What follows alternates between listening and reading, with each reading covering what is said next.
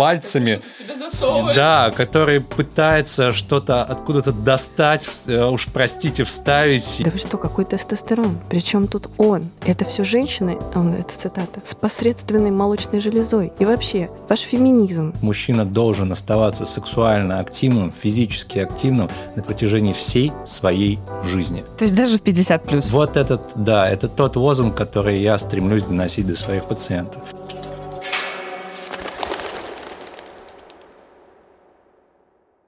Всем привет! Это подкаст «Клетка тела», где мы открыто говорим про вопросы мужского и женского здоровья. С вами ведущий врач-гинеколог Аненкова Елена и я, журналист Анна Ярыш. Всем привет! И сегодня у нас в гостях специалист, который, э, я бы сказала, зрит в корень.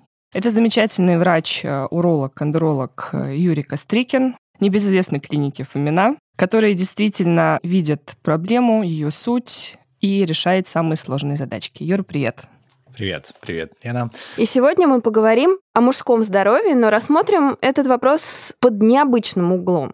Мы, прежде чем записывать подкаст, поинтересовались у наших прекрасных женщин, чтобы им было интересно узнать о мужском здоровье. Так мы, наверное, восстанавливаем немножко справедливость. Сейчас в соцсетях огромное количество различных видео по поводу того, как мужчины познают особенности женского здоровья. Да, все мы фокусы с тампонами, я думаю, видели мы задаем обратный тренд. Мы хотим, чтобы женщины открыли для себя мужскую физиологию, здоровье и сексуальность, возможно, по-новому. И они нам в этом помогли. У нас большое количество вопросов сегодня. Просто будет ковровая бомбардировка. Юра, готовься. На самом деле прекрасное начало. Прекрасное начало в том плане, что мне нравится, вы спросили женскую аудиторию, да, и вы бы удивились на то, какое количество было бы вопросов, если вы спросили мужскую. Как вы думаете, оно было бы больше или меньше? Я, честно говоря, думаю, что они были просто сфокусированы на какой-то конкретной боли, да, связанной с э, мужской силой и потенцией. Женщин интересует, скорее всего, более широкий круг проблем, чем мужчину. Ну, просто женщина многозадачная личность. Надо сразу все. Мое наблюдение показывает, что мужчины не так открыто делятся своими проблемами и теми вопросами, которые они хотели бы озвучить.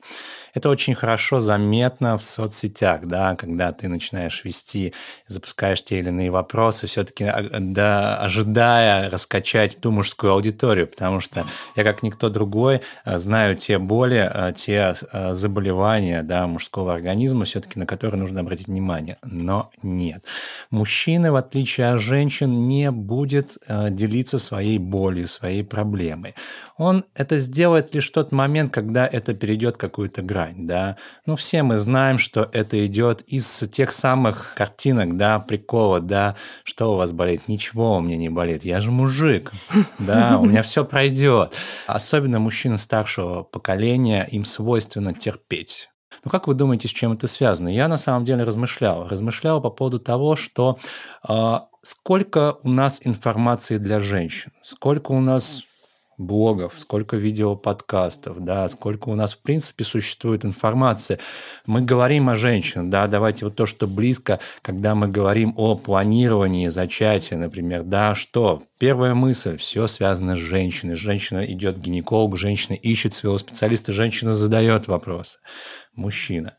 Да, мужчина, в свою очередь, на самом деле э, не ищет специалиста, да, в первую очередь, да. Мужчина не понимает, где ему, в принципе, искать эту информацию, да. У него отложилась та картинка, когда, собственно, уролог – это тот страшный мужчина с, э, пальцами. с пальцами. Который что-то в тебя засовывает. Да, который пытается что-то откуда-то достать, э, уж простите, вставить, и, ну, извините за каламбур, и весьма-весьма страшно, да. И когда женщина производит дорогой, может быть, ты сходишь к урологу. Естественно, что мужчина вспоминает? Мужчина вспоминает те самые картинки, которые анекдоты, да, вот. И естественно, естественно, это все тоже, на мой взгляд, откладывает отпечаток. Таким образом, я хотел бы подчеркнуть в самом начале, что если мы думаем, что мужчина бежит к урологу, если мы думаем, что мужчина стремится задавать вопросы открыто и так открыто говорить, э, то мое наблюдение показывает нет. Да? Все-таки женщины здесь более открыты, они более э, ответственны к своему здоровью.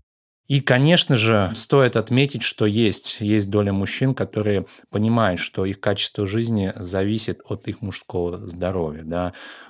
Успешный мужчина на сегодняшний день, портрет успешного мужчины – это повышенная работоспособность, это сексуальное, э, полноценное качество сексуальной жизни, да, это удовлетворение потребностей своей партнерши. Да. Безусловно, понимая это, мужчина, современный мужчина стремится сохранить свое здоровье.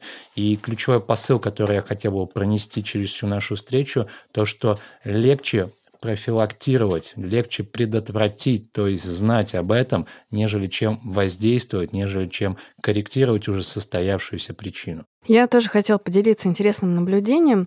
Не так давно вышло э, большое интервью врача-андролога по поводу нехватки тестостерона у мужчин. В принципе, он рассказал подробно про этот гормон. И рассказывал, что на самом деле он настолько сильно влияет на жизнь мужчины, что качество жизни может очень сильно меняться. В том числе, конечно же, сексуальная жизнь мужчины может меняться. И это интервью было с открытыми комментариями, была возможность понаблюдать за реакцией мужчин на это интервью. И Удивительно, как женщины, которые приходили в комментариях, благодарили врача за такое подробное, понятное объяснение. Говорят, я пойду, я пойду, возьму своего мужа, и мы пойдем вместе с ним в бой. Что говорили мужчины? Да вы что, какой тестостерон? Причем тут он? Это все женщины, он, это цитата, с посредственной молочной железой. Именно из-за этого у меня все проблемы. И вообще, ваш феминизм, ваше желание доминировать, вот в этом вся проблема, а не в здоровье. А вообще, если мы говорим о понятии дефицит тестостерона, да, это на самом деле синдром, состоящих из клинических и лабораторных проявлений. Да, лабораторно логично понимать, что это диагностика сниженного уровня тестостерона, его недостатка, а клинические проявления – это те самые симптомы. Чаще всего снижение влечения, да, снижение либидо, снижение э, качества эректильной функции, что будет являться возможным тяжелым проявлением дефицита тестостерона, снижение физической активности, повышенная утомляемость, депрессия, апатия, снижение возможности, да, то есть мужчина стал переносить спортивные нагрузки весьма-весьма тяжело, хотя ничего не изменилось. Ему было комфортно, но сейчас ему это становится очень тяжело, вплоть до того, что в принципе нет желания даже заниматься спортом. Таким образом, это все позволяет тем самым зацепиться за те проявления гипогонадизма, то есть дефицита тестостерона. Все это должно укладываться в клинику, да, потому что я сейчас перечислил достаточное количество проявлений, и казалось бы, да, собственно говоря, каждый, может быть, кого-то, кто-то узнает свойственный типаж, который, да, и может помочь, да, сразу поставить диагноз. Но я против запугивания, я против мифов, не нужно стремиться к самодиагностике. Как мне сказал один из пациентов, говорит, Юрий Васильевич, а вы знаете, вы, в принципе, вот все, что вы произнесли, неужели у вас всегда все отлично и все хорошо? Конечно, нет. Поэтому все должно укладываться в клинику. Естественно, что одно дело, когда мужчина работает да, 24 на 7, он, собственно говоря, в проектах, дедлайнах, э, и он действительно не понимает, когда он последний раз, в принципе, адекватно высыпался. И если у него возникает все, о чем я говорил, слушайте, ну давайте так, кто, до, как, кто сможет в таком режиме еще думать о сексуальной жизни, о спорте и так далее, уж тем более об отношениях. Поэтому все весьма-весьма индивидуально, и все должно укладываться в клинику. Ну, раз уж мы заговорили про сексуальность, э, Юра, на какой возраст приходится пик и закат мужской сексуальности? Есть ли какие-то критерии?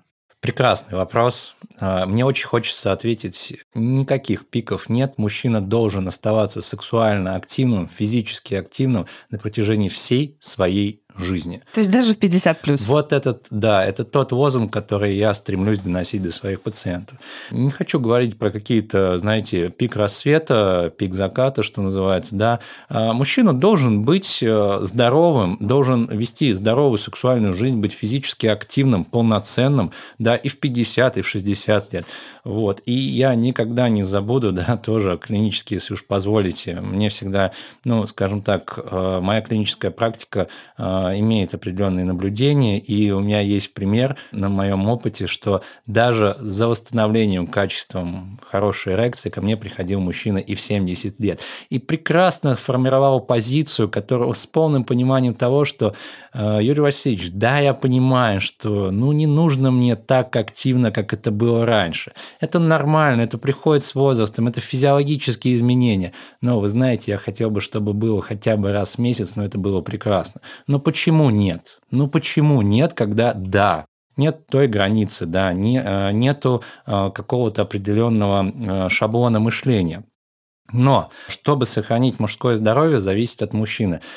Именно тот багаж заболеваний, с которым он придет, вот от этого всего и будет зависеть. Поэтому главная задача начинать заниматься раньше, как можно раньше заниматься профилактическим наблюдением, да, и при необходимости своевременно обращаться, а не дожидаясь, не собирая копилку заболеваний. Понятно, что, окей, пиков нету, мужчина должен всегда хотеть. И... Ты сейчас, кстати, этим пациентам да. обнадежил не только многих мужчин, но и многих женщин. женщин. Да. У меня логичный вопрос сразу, точнее даже два вопроса логичных. Первый, чем а, а, чреват недостаток и избыток э, сексуальной жизни для мужчины, для его здоровья? Смотри, здесь, эм, если мы говорим про отсутствие половых актов, да, это порождает за собой, ну, собственно говоря, отсутствие семяразвержения может являться причиной заболеваний предстательной железы. Потому что половые органы, в частности, ну, вырабатывают секрет, да, биологическую жидкость, которая должна выделяться. Естественно, когда не происходит акта семяизвержения, это может являться фактором риска развития заболеваний предстательной железы, дискомфорта в области половых органов. Да. И когда у мужчины долго нету семяизвержения, а, мужчина вспоминает то, что происходило в самом начале полового его развития до становления, это ночные полюции. Да. То есть мужчина может проснуться или почувствовать непроизвольно произвольное ночное семяизвержение. Поэтому, ну, если хотите, мы можем это назвать застойное явление, профилактика застойных явлений. Если хотите, мы можем назвать сексуальная активность – это самый лучший массаж предстательной железы. И ни один палец уролога так не промассажирует предстательную железу, как это здесь. Да, потому что именно сексуальная активность полностью опорожняет э, предстательную железу, семенные пузырьки в момент семяизвержения. А можно небольшая поправочка? Неважно, это будет живая женщина, либо вот, мужчина занимается да. мастурбацией. О, ты мой Слушайте, вопрос снял с языка. А, ну, давайте так, как бы а, мастурбация а, с точки зрения физиологии в этом нет ничего сверхъестественного, да, и то, что у мужчины произошла мастурбация, ну, не нужно себя за это карать, ругать и так далее. Хотя некоторые мужчины считают, что это ненормально, но тем не менее. А, и зачастую в силу определенных обстоятельств, ну, скажем так, нет другого выхода. Здесь есть а, тонкая грань в плане того, что не должно произойти преломление. Преломление отношения к данному виду семяизвержения, да, к мастурбации. Да, то есть может сформироваться психологическая зависимость и потеря реальности. То есть мужчина в силу э, доступности смены образов, доступности фантазий, да, собственно говоря, его картинка, то, что он видит, может отличаться от реальности, и это может проецировать, побуждать проблему качества сексуальной жизни. Если это не влечет за собой психологического преломления и не является причиной камнем преткновения на пути здоровой сексуальной жизни со своей партнершей, в этом нет ничего сверхъестественного. Но если это становится, скажем, маниакальным, да, и это начинает брать вверх и преобладать, э, в отличие от полноценного полового акта, естественно, это уже ненормально, и с этим действительно нужно разбираться уже со специалистами, сексологами, психологами, потому что есть такое расстройство. Что же касается клиники, то мы никогда не ориентируемся на качество эректильной функции во время мастурбации. Да? А как я говорю, что а, во время мастурбации может быть совершенно прекрасное качество эрекции, может быть адекватная продолжительность, да? но во время естественного полового акта все может быть наоборот. Именно естественный половой акт является критерием оценки в плане диагностики и лечения. Хорошо, теперь мы переходим к блоку таких самых интересных вопросов э, про О, ту самую да. эрекцию. Да. Ну, начнем с того, Имеет ли размер значения, собственно, какой нормальный размер полового члена? Я просто помню по курсу ультразвука. А, я с урологами месяц стояла, и я видела, я могу на глаз эти 13 сантиметров отмерить. Собственно, так ли это или не так? Подожди, а что 13 сантиметров норма? Ну вот бытует мнение, что 13 это вот... А, собственно говоря, э, это та цифра, которую ты называешь, она и является средней значением в состоянии эрекции, да. При этом там 13-14, там 13,5 или 13,6 да, сантиметров называется. А в а, спокойном состоянии это около 9 сантиметров, да. Но естественно, что сейчас не нужно бежать, брать линейку и замерять, потому что зачастую все эти замеры производятся неправильно. Если мы берем замеры мужчины крупной комплекции, да, с ожирением, естественно, что длина может отличаться, потому что за счет того, ну, позвольте, прослойки жировой ткани, которая имеется в лобковой области, потому что длина измеряется от корня полового члена, это несколько глубже. Естественно, есть такое понятие, как скрытый половой член или микропенис, да, это так называемые, ну, а, скажем так, особенности, особенности развития полового члена. Это все диагностируется в подростковом возрасте, в момент полового созревания, именно поэтому важно мальчиков показывать детским урологам, андрологам, чтобы своевременно обращать на это внимание. Потому что а, если мы говорим в отношении репродуктивного здоровья, то большинство проблем идут из детства. Поэтому и, к сожалению, к сожалению, мы сталкиваемся с тем, несмотря на то, что мы живем в век информации, ну, казалось бы, да, э, все везде можно найти и прочитать, все равно игнорируются профилактические осмотры от незнания или нежелания, не знаю почему. В общем, а, действительно есть нарушения по размерам, в частности, в размерах длины полового члена, да, как правило, это резко заметно. И здесь не происходит такой истории, что так, сказали 9, а у меня 8,5. Беда или не беда? Нет. Уверяю вас, мужчины, что а, если есть история с неудовлетворением размеров, то она реально значима, она заметна, и там все понятно, что называется, без слов.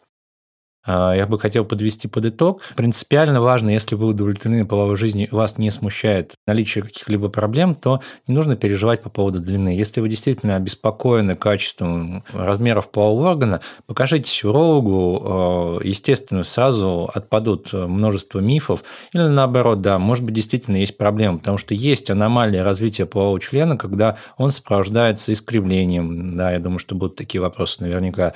А, сопровождается изменением размеров, да, есть, такая доля есть. И многие мужчины могут просто об этом не знать, а, потому что им никто об этом не говорил.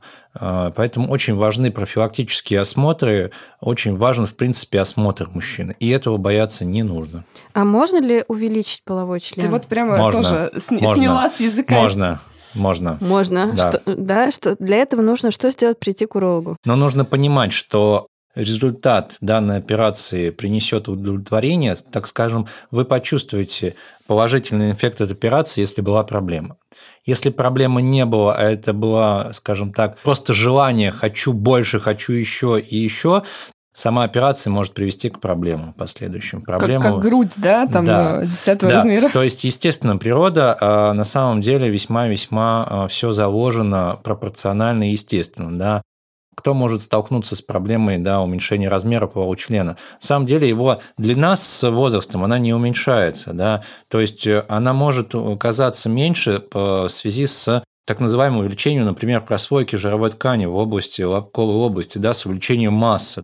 То есть, если мужчина в 30 лет был относительно хорошей комплекции, длина была, скажем так, 13 да, в эрегированном состоянии, а в 50 лет мужчина, э, он весил раньше, например, 80, да, а, а в 50 лет он, он пришел с весом 120-130. Как вы думаете, изменится у него длина? Конечно.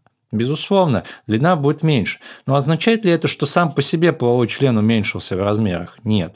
Сделаю оговорку. Длина может уменьшиться в силу операций, э, которые могут проводиться на органах малого таза по поводу онкологических, например, заболеваний предстательной железы. Здесь да. Но если мы говорим про физиологию, да, если мы говорим о том, что существует ли такое, что, допустим, в 20 лет одна длина, а в 30 лет он становится постепенно, начинается укорочение его, да, как вот дефицит тестостерона, да, он постепенно начинает снижаться, а здесь уменьшается ли постепенно длина полового члена. Так таковой зависимости прямой нет. Но это зависит от, может, например, зависеть от комплекции. Да. Это может зависеть э, от приобретенных травм в процессе жизни. Ну, как бы вот это важно понимать. Возвращаясь к нашей животрепещущей теме, на которой у нас все еще много вопросов от женщин, половой член кривой – это норма или нет? А есть э, врожденное искривление, да, которое, что называется, ну, простым языком на полшестого немножечко. Да. Такое действительно есть.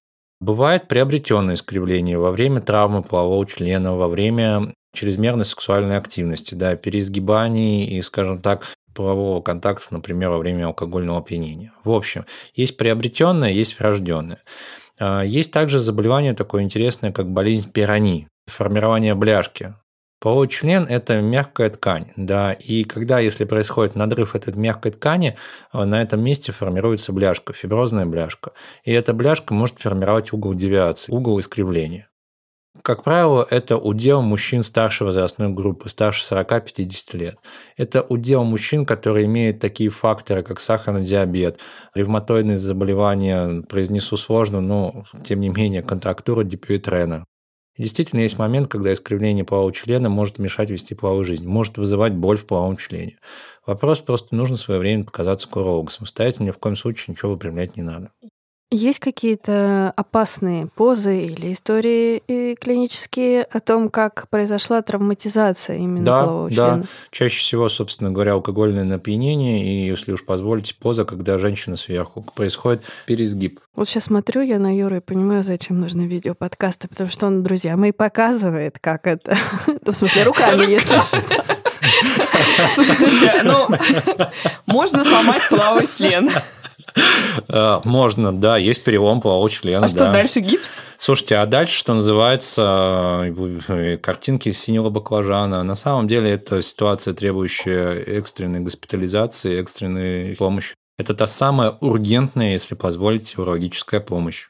И есть перелом полового члена, есть частичный перелом полового члена, есть полный перелом, есть отрыв полового члена, что позволите, мы говорим про травмы. То есть, как бы звучит все страшно, что это где-то далеко, и это никогда не случается. На самом деле, работая в определенное время своей жизни, да, дежуря в приемном отделении, такие мужчины есть, да. Э, ну уж позвольте, я э, это самое да, тоже пару разбав... разбавлю, да, разбавлю да, да. наш контент, но не переломы полового члена. Но тоже часто случается это надрыв уздечки полового члена во время, да, особенно когда у мужчины только начинается половая жизнь. И если уздечка головки полового члена короткая, да, собственно говоря, очень отложился, когда во время практики обучения в медицинском университете приезжает пара, э, у мужчины там просто все в крови, действительно сложилось впечатление, что вот она, Юра, ты сейчас увидишь ту самую травму полового члена, которую ты учитал в книжках, да, когда там все в крови, потому что, ну, половой член, это по факту, это один, ну, это большой сосуд, который хорошо кровоснабжается в момент эрекции. И действительно, как, почему, как бы, когда при травмах, действительно, половой член очень сильно раздувает в размерах, и он синеет, как один большой синяк, потому что это большая гематома формируется. Так вот, да, и там куча бинтов, э, женщина в истерике, мужчина вообще не понимает, что происходит, потому что он говорит, доктор, просто во время полового акта вдруг как пошла кровь фонтаном. Ну, ну ладно, хорошо. Ну, в общем, начинаем реально метры, десятки метров развертывать этот бинт и понимаем, что просто произошел надрыв уздечки, который, да, ну, доктора знают, что в области уздечки головки полового члена проходит сосуд, который очень часто надрывается. Я это говорю к тому, что, ну, как бы молодые мужчины мужчина или взрослый мужчина, который имеет эту проблему, вы можете с этим столкнуться. Бояться не нужно, нужно просто точно зажать и вызвать скорую помощь, показать, э, чтобы вас доставили в отделение и посмотрели, нужно ли ушивать, или уже пока вы доедете, кровь становится. Данное, данное сообщение не побуждение к оказанию медицинской помощи и не является поводом для самодиагностики, самолечения в рамках э, да, интересного кейса.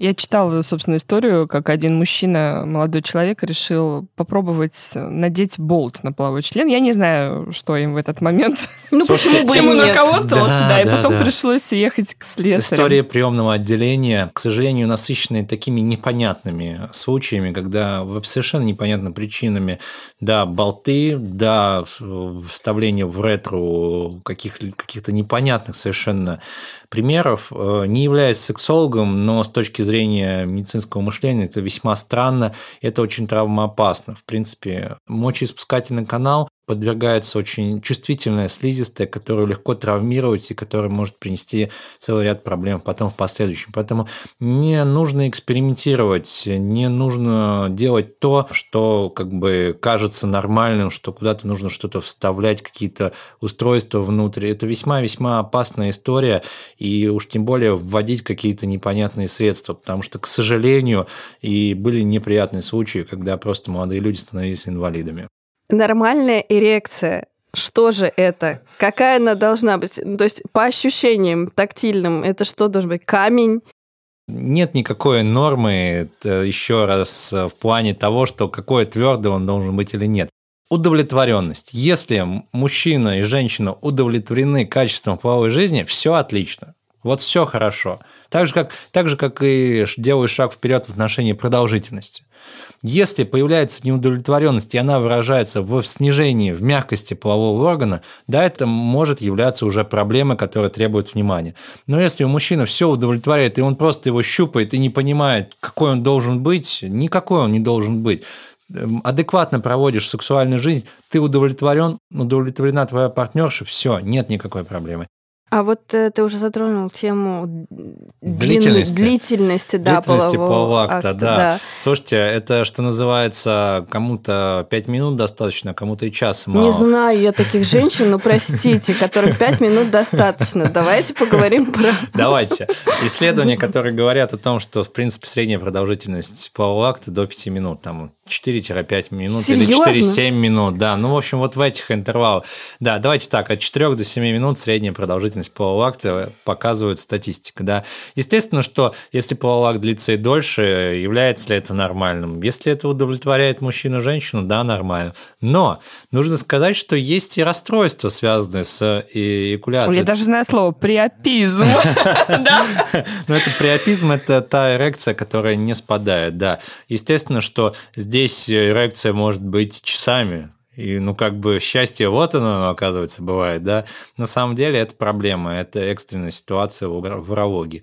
Проблема тогда, когда половой акт длится очень долго, длится он может быть 20, 30, 60 минут, да, но семяизвержения не происходит. Это самая затрудненная эякуляция, отсроченная эякуляция. И у продолжительности полового акта тоже могут быть свои нарушения. На самом деле э, в сексологии это описано, да, у мужчин, которые происходит преждевременно, быстрое преждевременное семяизвержение. Я назову интервал, да, но это весьма условно, да, по определению менее 1-2 минут. Как только начинает фрикц, производить фрикции, коитус, и, собственно говоря, тут же происходит семяизвержение. Естественно, это ненормально. Естественно, если мы говорим о том, что продолжительность акта соответствует удовлетворению своей партнерши и собственного удовлетворения, это, собственно, и есть та норма. Это частый запрос по поводу быстрого семяизвержения и подмена понятий, нарушение эрекции, быстрое семяизвержение. Кто-то называет быстрое семяизвержение плохую эрекцию, наоборот. То есть очень важно разделять эти два состояния. Быстрое семяизвержение – это тогда, когда э, хорошая эрекция, половой акт начинается, но он быстро заканчивается в момент э, наличия, ну, происходит акт семяизвержения, выброса семени, да, эякулят. Эрекция, нарушение эрекции – это когда невозможность достичь определенной твердости для того, чтобы войти, э, начинать производить фрикции. Вот, то есть это два разных понятия. А, Еще хочу сказать, что не всегда, да, тоже по, к вопросу подмены понятия оргазм, это не значит э, семяизвержение. Э, оргазм сопровождается семяизвержением, но иногда есть наоборот, андоргазмия, то есть есть семяизвержение, но нет оргазма. И наоборот, есть оргазм, но нет семяизвержения, анаэякуляция. То есть обратите внимание, сколько нюансов я называю а какие вопросы задаете вы? Ведь, ну, точнее, не вы, а какие вопросы делают наши слушатели? Они весьма поверхностны, они весьма затрагивают лишь какую-то определенную э, часть оценки качества сексуальной жизни, да, то есть скорость, продолжительность полового акта. То есть мы оцениваем все компоненты сексуальной жизни все компоненты эрекции, а не вычленяем что-то одно единственное, не вырываем из контекста. Прекрасно. Мы продолжим погружаться в физиологию мужчины.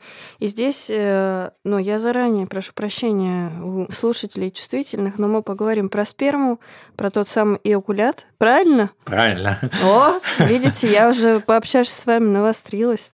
Тут у нас много вопросов по поводу того, из чего же состоит все-таки кулят. Э, можно ли его глотать? И есть ли полезные свойства? Ну, может, вместо маски или патчи можно делать? Это сильная маска. Экулят, ну, если хотите, это биологическая жидкость, которая включает в себя клеточный компонент сперматозоид. А сперматозоиды образуются в яичках. Жидкость, та самая, образуется в секрете. Э, это секрет предстательной железы, семенных пузырьков и добавочных да, желез, да, куперовых желез. Вот из всего этого состоит э, эякулят. Эякулят, безусловно, он богат микроэлементами, в частности, цинк, да, лимонная кислота, фруктоза, собственно говоря. Коллаген есть? Потому что это все а, используется для оценку этих показателей, используется для оценки функции семенных пузырьков. Да? Потому что если есть недостаточность семенных пузырьков, эти показатели будут изменены и будет дефицит этих компонентов. Это играет роль, тоже может играть роль в диагностике заболеваний. Так вот, э, вопрос, что касается глотаний да, и так далее, ну, буду честен, что, конечно, этот вопрос на приеме уролога-клинициста не обсуждается, но это биологическая жидкость да, богатая сперматозоидами, клеточными элементами и, собственно говоря, секретом, да, который содержит э, те самые компоненты, о которых я говорил. Что касается пользы, давайте так, с точки зрения, если это скажем так, говорить о какой-то действительно необходимости, то, являясь все-таки клиницистом, скажу, в этом нет никакой необходимости. Если бы, и, скажем так, с точки зрения какого-то, э, с точки зрения сексологии, э, не знаю, да, мне затруднительно говорить на эту тему, потому что все-таки, ну, будучи клиницистом, ну, как бы...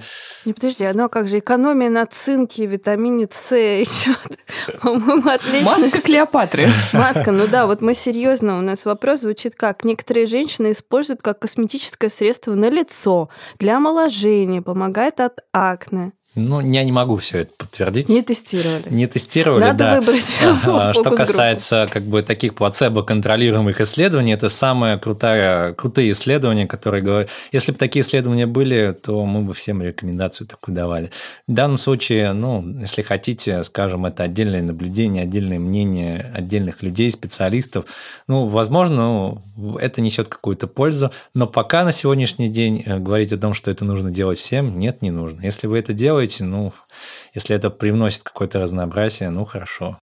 Мы говорили попытались проговорить пользу, а вот вред, ну, наверняка можно заразиться заболеваниями. Да. Вот здесь, да, путем. ну вот тут, собственно говоря, есть что сказать на вопрос того, что действительно сперма может э, содержать э, инфекционный агент, бактериальный агент, который, собственно говоря, ну давайте так, можно э, получить заболевание. Ну, например, если у мужчины есть генитальный герпес, женщина его может получить даже при оральном половом контакте. Да. То есть, если у мужчины есть гонорея, то, собственно говоря, женщина при оральном контакте, там, я не знаю, может получить это, да. Собственно говоря, если мы говорим про вот те самые масочки, да, то попав на слизистый глаз, э, попав, в принципе, входные ворота, да, на наши слизистые ушные раковины, это входные ворота для инфекции. То есть, действительно, если сперма содержала инфекцию, и она попала на глаза, человек может заразиться этой инфекцией. Да? А, если она попала... Не поверите, было такое тоже, э, когда я обучался, проходил стажировки. Как бы для меня на тот момент времени было весьма-весьма непонятно, но попал сперма в ушную раковину, вызвало серьезнейшее воспаление, да, гонорейное воспаление, да. И казалось бы, как, да, ну вот, собственно говоря, пара призналась, что была вот такая вот была забава, да. В общем, инфекциями можно заразиться, да, а, все эти подобные роды развлечения а, могут носить сугубо неприятный характер, если есть э, инфекции, передающиеся половым путем. А теперь поддержи, пожалуйста, нас, гинекологов, и объясни, почему прерванный половой акт – это не метод контрацепции. Безусловно, нет в понимании человека, да, мужчина, то есть если произошло семяизвержение, вот та самая вероятность зачатия. Да, если семяизвержение не произошло, значит вероятности зачатия не существует. Но, к сожалению, небольшое количество жидкости уже начинает выделяться в момент возбуждения, и оно может содержать, да, не в таком количестве сперматозоидов, да, но э, сперматозоиды там уже могут быть обнаружены, и это может создавать э, вероятность для зачатия. Поэтому прерванный половой акт не является методом контрацепции. Точка. Расскажи, пожалуйста, про инфекции передающиеся да. половым путем. Некоторые говорят, что те самые инфекции типа э, сифилиса, спида, гонореи это уже некое прошлое, от которого мы ушли. Так ли это? Нет. К сожалению, нет. И порой диагностика сифилиса происходит совершенно случайным образом. Мужчина просто делает круглые глаза и не понимает, как и откуда. И вот, кстати говоря, просто к рассуждению, да, вот что делать, да. И тут начинается вопрос, да, доктор, а может ли быть полотенце, а может ли я присел, коснулся, да, Лен, знакомы такие да, фразы? Жене, да. А что да. ты делаешь при жене? А, слушайте, это очень сложно. На самом деле все мы немножко психологи на приемах, да. Естественно, как бы завершив прием, вы знаете, это инфекция, передающая прием точка, и я думаю, что вам пояснять не нужно, влечет за собой сразу резонанс, да. Конечно, конечно, мы крайне аккуратны. Крайне аккуратны, в частности, на своих приемах я. Да, я не стараюсь скрывать и выдумывать то, э, чтобы просто сгладить, скажем так, градус напряжения. Но делаю это весьма мягко и стараюсь использовать, собственно говоря, объяснять механизм попадания инфекции, объяснять, что это такое. Инфекции, передающиеся половым путем, это не что-то далекое, да, не что-то забытое, оно здесь, оно рядом. Конечно, это больше удел как женщин, так и мужчин, которые ведут, э, производят частую смену половых партнеров. Естественно, если половой партнер постоянно, если это уже стабильные отношения, да, естественно, что да, тут все не бывает сюрпризов. Эм, сюрпризы бывают там, где это постоянная смена партнеров, отсутствие средств контрацепции. Вот это, это вот про это. Вот про средства контрацепции, собственно. Почему вот мужчины так негативно а, настроены в отношении барьерного метода? Неужели вот там реально такие ощущения, они а, Слушайте, ну, опять-таки, это весьма-весьма субъективная история. Да, да, на приеме есть мужчины, которые выражают негодование в отношении использования барьерных средств контрацепции. Ну, давайте назовем это определение своими вещами – презерватив то некоторых мужчин думают, что такое барьер, как его создать, воссоздать. Так вот, да, такое есть. Вопрос, естественно, что это как бы от, такое отношение человека к этому. А здесь мое предубеждение, что, в принципе, просто должно быть ну, грамотное информирование, для чего это нужно. Одно дело, когда мы говорим о том, что мужчины много половых партнерш, и он их меняет, да, очень часто.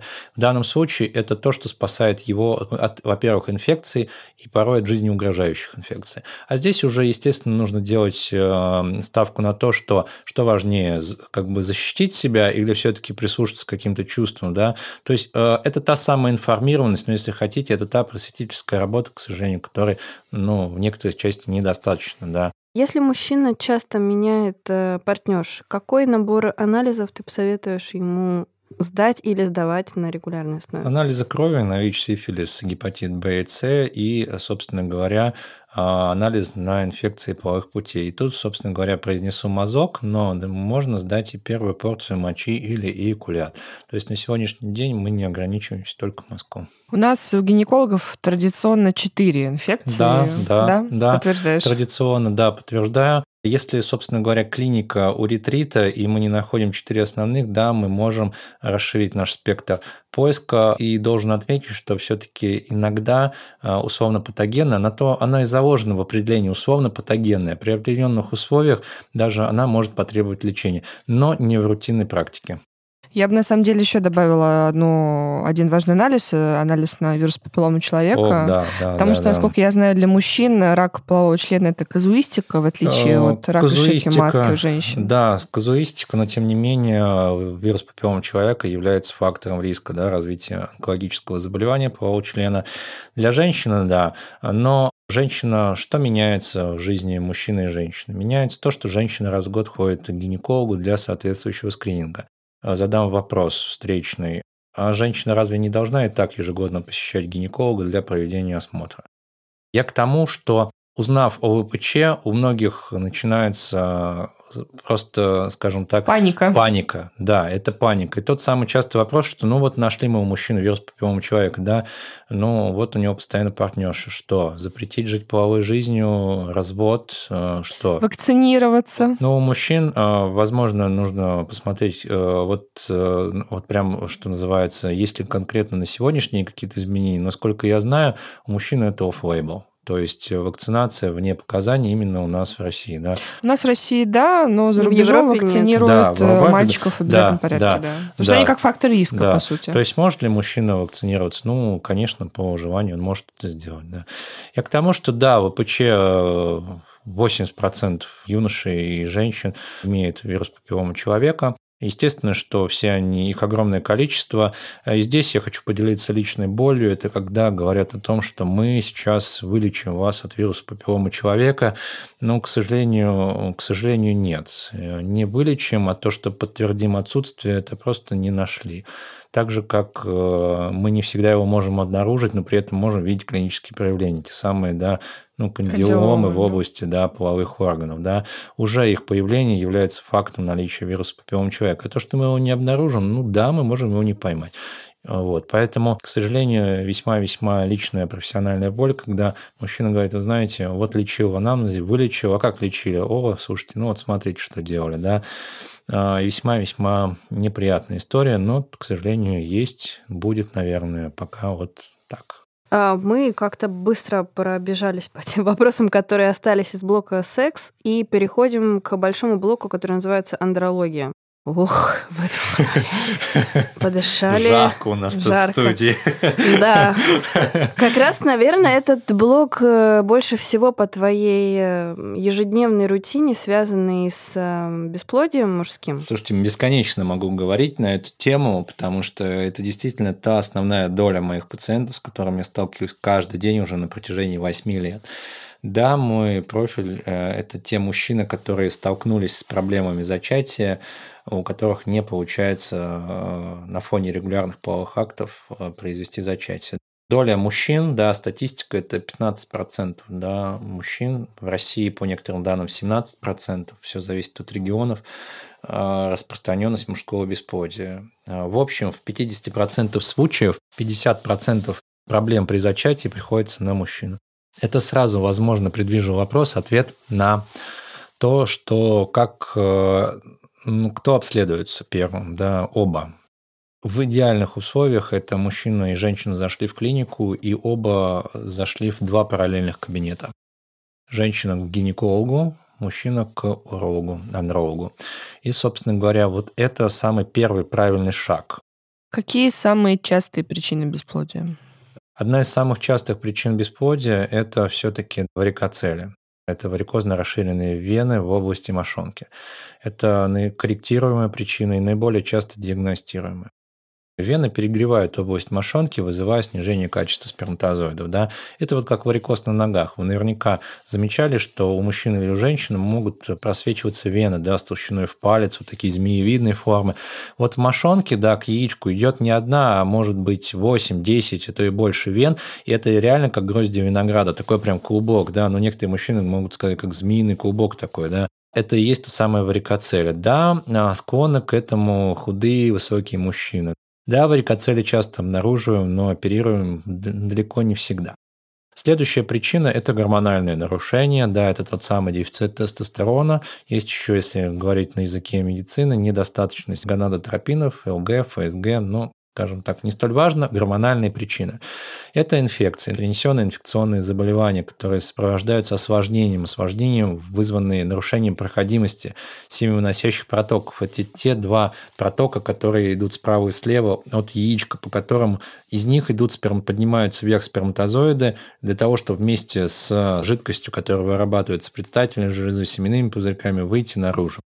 Это тот самый клеточный компонент. Э, так, следующая распространенная причина – это, пожалуй, воздействие факторов окружающей среды, образа жизни, в частности, курение, алкоголь, перегревание области мошонки – это баня. Но это не та баня, которая, собственно говоря, раз в год мужчина сходил и все, и думает, что он бесплоден. Нет, это настоящая баня с высокими температурами, парной, это регулярное посещение. В таких случаях это может быть фактором, э, который влияет на качество сперматогенеза. Дальше, если уйти по пути уменьшения да, распространенности, это аномалия развития половых органов, да, это недоразвитие яичек, это генетические нарушения, да, которые, казалось бы, мужчина выглядит здоровым, но сперматозоидов нету, и кажется, что как бы откуда, ну, это и есть та самая генетика.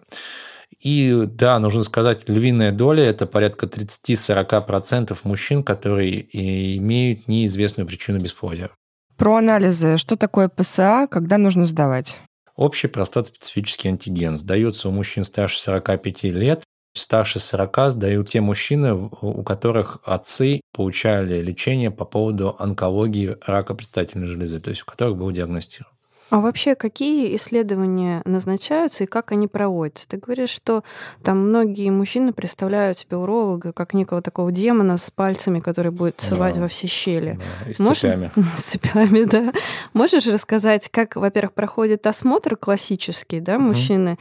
и какие могут быть там УЗИ, да, э, назначены? УЗИ простаты, УЗИ полового да, члена, да. как это все проходит? да, с, э, можно я, с, э, если позволите, расскажу это прямо на своем примере в рамках а, той клиники, где я работаю, да, Это проходит совершенно в комфортных для пациента условиях. Да, совершенно комфортный кабинет, где, собственно, мы остаемся наедине, специалист-уролог и, собственно, мужчина. При желании, да, с ним может присутствовать его партнерша с одобрения самого мужчины.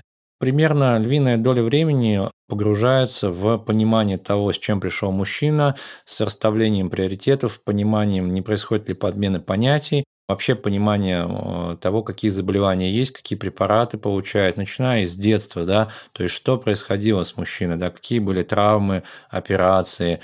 Дальше, когда собрана подробная история заболевания, а Лена скажет, что это уже залог постановки в большинстве случаев диагноза, мы переходим к осмотру. И осмотр – это на самом деле э, важная неотъемлющая часть э, каждого приема, когда осматриваются внешние органы на предмет наличия проблем. Внешние или, скажем так, то, что беспокоит мужчину. Если мужчина говорит о том конкретном беспокойстве, я прошу его прямо показать, да, что его беспокоит. Что касается осмотра предстательной железы, да, происходит это трансректально путем э, использования, да, банально пальца через анальное отверстие так, в силу анатомического расположения простаты мы имеем возможность определить ее консистенцию и размеры. А кому это важно проводить? У мужчин старше 45 лет для того, чтобы понимать, а, есть ли изменения, скажем так, объемное образование. Может начаться уже у мужчин старше 40 при наличии на то показаний. Да? Как я говорил, если у них в линии, по родственной линии, да, у мужчин где был диагностирован рак предстательной железы. Ну, вот. Ну, то есть это не всем. Не Осматривать всем. будет не все. Предстательную железу, скажем так, мужчина, который пришел, там, например, в 30 лет просто для того, чтобы поговорить, если нет на это показаний, для чего? Предстательную железу, если у него все хорошо, если нет никакой какой-то клиники, просто для профилактического осмотра. А я бы еще хотела спросить, э, наверное, в завершении про то, что называется сложным словом комплаентность и соблюдение рекомендаций. Как будто бы мужчины чуть э, халатнее относятся к соблюдению рекомендаций врачей, чем женщины. Сто процентов. Да. В большинстве случаев это так и происходит. А Еще раз повторюсь, мужчина начнет соблюдать рекомендации тогда, когда он понимает, что, что называется, достигнуто достигнут рубеж, достигнут тот рубеж, когда уже дальше на самом деле ну, невозможно. Если мужчина себя чувствует хорошо, у него достаточно сил для выполнения повседневной деятельности, естественно, зачем? А, их самый частый вопрос, а что вы принимаете на сегодняшний день, какие препараты и витамины, знаете, давайте я позвоню супруге, спрошу. Чаще всего именно женщины являются инициаторами тем самым контролером, если хотите. Говорить о том, что таких мужчин, в принципе, нет, которые бы самостоятельно определяли необходимость посещения доктора и контролировать свое здоровье, нет, не буду. Есть, есть ответственно подходят, которые подходят к своему здоровью. Как правило, они понимают, что ну, а, их здоровье в их руках и ответственно относятся, потому что ну, на сегодняшний день мужчина понимает, что от него многое зависит, да, то есть э, зависит качество сексуальных отношений с женщиной, зависит комфорт семьи. То есть э, мужчина стремится как можно дольше сохранять свою работоспособность, физическую активность, сексуальную активность и, безусловно, э, реализовал все свои функции, репродуктивную функцию, карьере. Да. Для того, чтобы это все делать успешно и долго, конечно, без поддержки невозможно. А, есть определенные моменты, которые требуют а, профилактического осмотра. И ставка сегодня, на сегодняшний день на медицину, которая направлена на профилактику. Легче предотвратить катастрофу, нежели чем ее исправить, которая порой даже тяжело это сделать. Юра, спасибо тебе огромное. Мы сегодня узнали очень много всего интересного про мужчин. И, кажется, задали все вопросы, даже самые глупые, которых мы боялись вначале. Спасибо тебе большое. Были рады тебя очень э, слышать, а видеть так э, мы сочувствуем тем, кто не смог, поэтому рекомендуем вам пойти на YouTube. Мы оставим ссылочку здесь и посмотреть, как, э, собственно, Юра показывал нам, что такое скрепление полового члена и как его можно получить. Спасибо. Всем пока!